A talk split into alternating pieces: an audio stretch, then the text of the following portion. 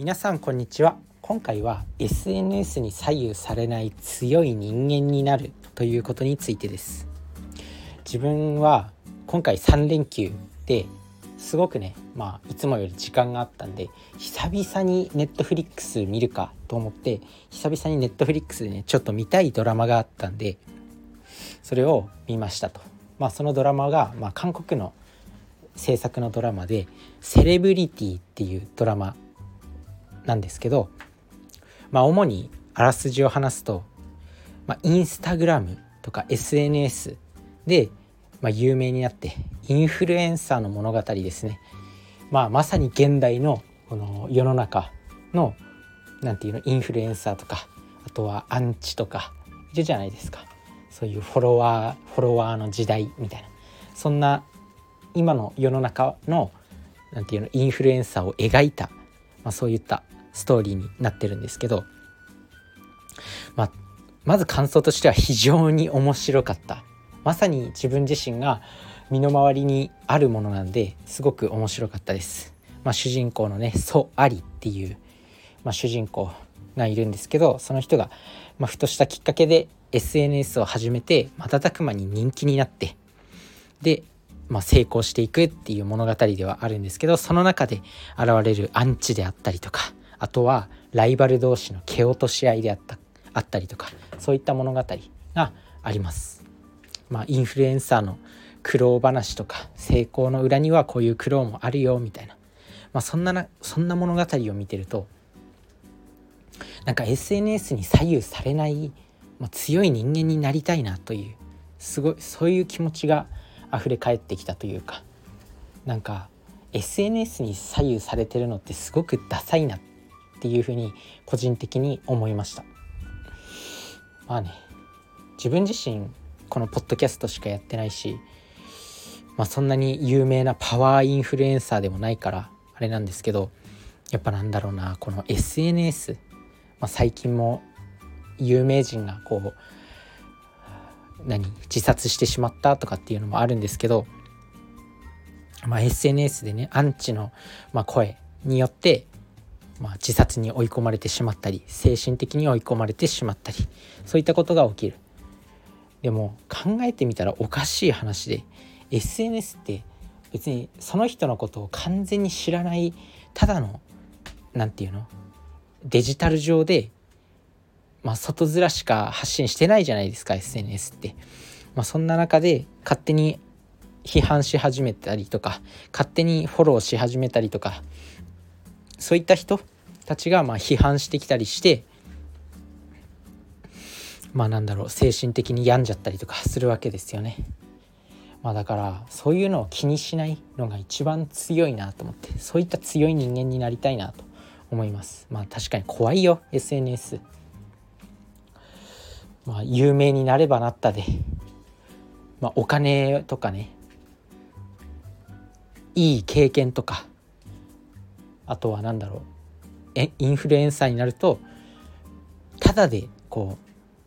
う企業からねなんかこの商品を紹介してくださいとかって言われたりするんですよ。だからもうただでね何十万円のサービスが受けられたりとかもう特権ですよね。セレブみたいな扱いを受ける。だけどその裏にはアンチとか、まあ、そういうライバルの蹴落とし合いとかそういった厳しい戦いもある。でもそういったものに振り回されないっていうのが一番こう強い人間なんじゃないかなと思います。現代において SNS で有名になることもできるんだけど、まあ、そこのそこでの批判に負けないというか、まあ、自分の軸を持っておくことが大事だよっていう。他人にどれだけ批判されてもやっぱりその批判してきてる人っていうのは自分のことをよく知らない人っていうことを考えてなんかね自分を強く保っておきたいなと思います。まあそのためにはやっぱ普段から自信をつけておくいい食事をとったりとかたっぷり睡眠をとったりとか体を鍛えておくことによってそういう批判批判の言葉に負けないように負けないようなメンタルとか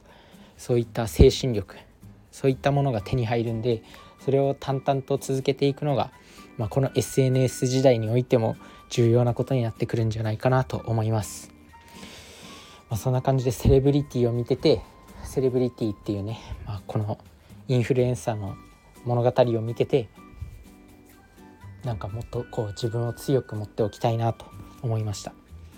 まあでも本当にインフルエンサーっていいなって思います。今、まあ、YouTuber とかインスタグラマーとかいるんですけど本当になんかね羨ましいなとは思います。だけどなんかこう何て言うのかなそういうインターネットっていうかなんだろう SNS に振り回されない人間。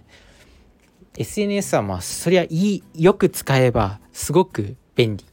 でもなんかそんなフォロワーの数とかなんかずっとスマホに向き合ってる大人たちみたいなのを見てるとなんかちょっと見にくいなみたいな。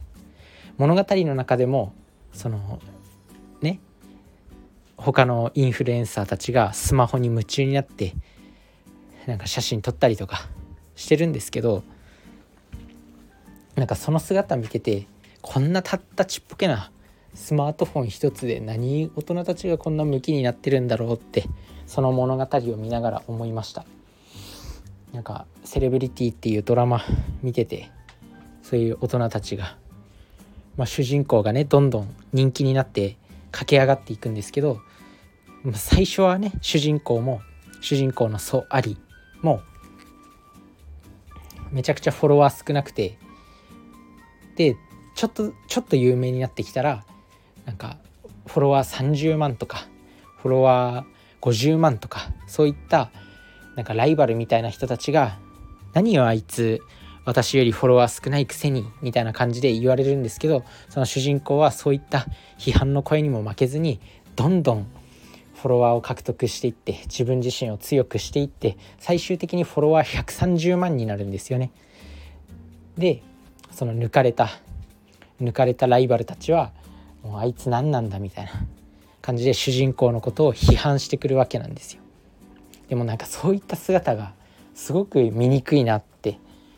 そのドラマを見てて思いました。なんかスマスマホの通知音でなんかうわーってなんか取り乱したりとか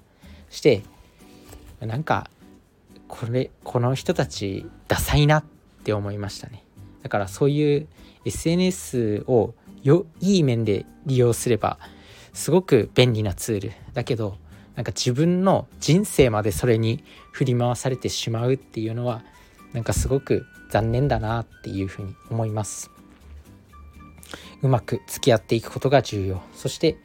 人生において自分の軸を持っておくことはとっても重要なのかなって思います。まあ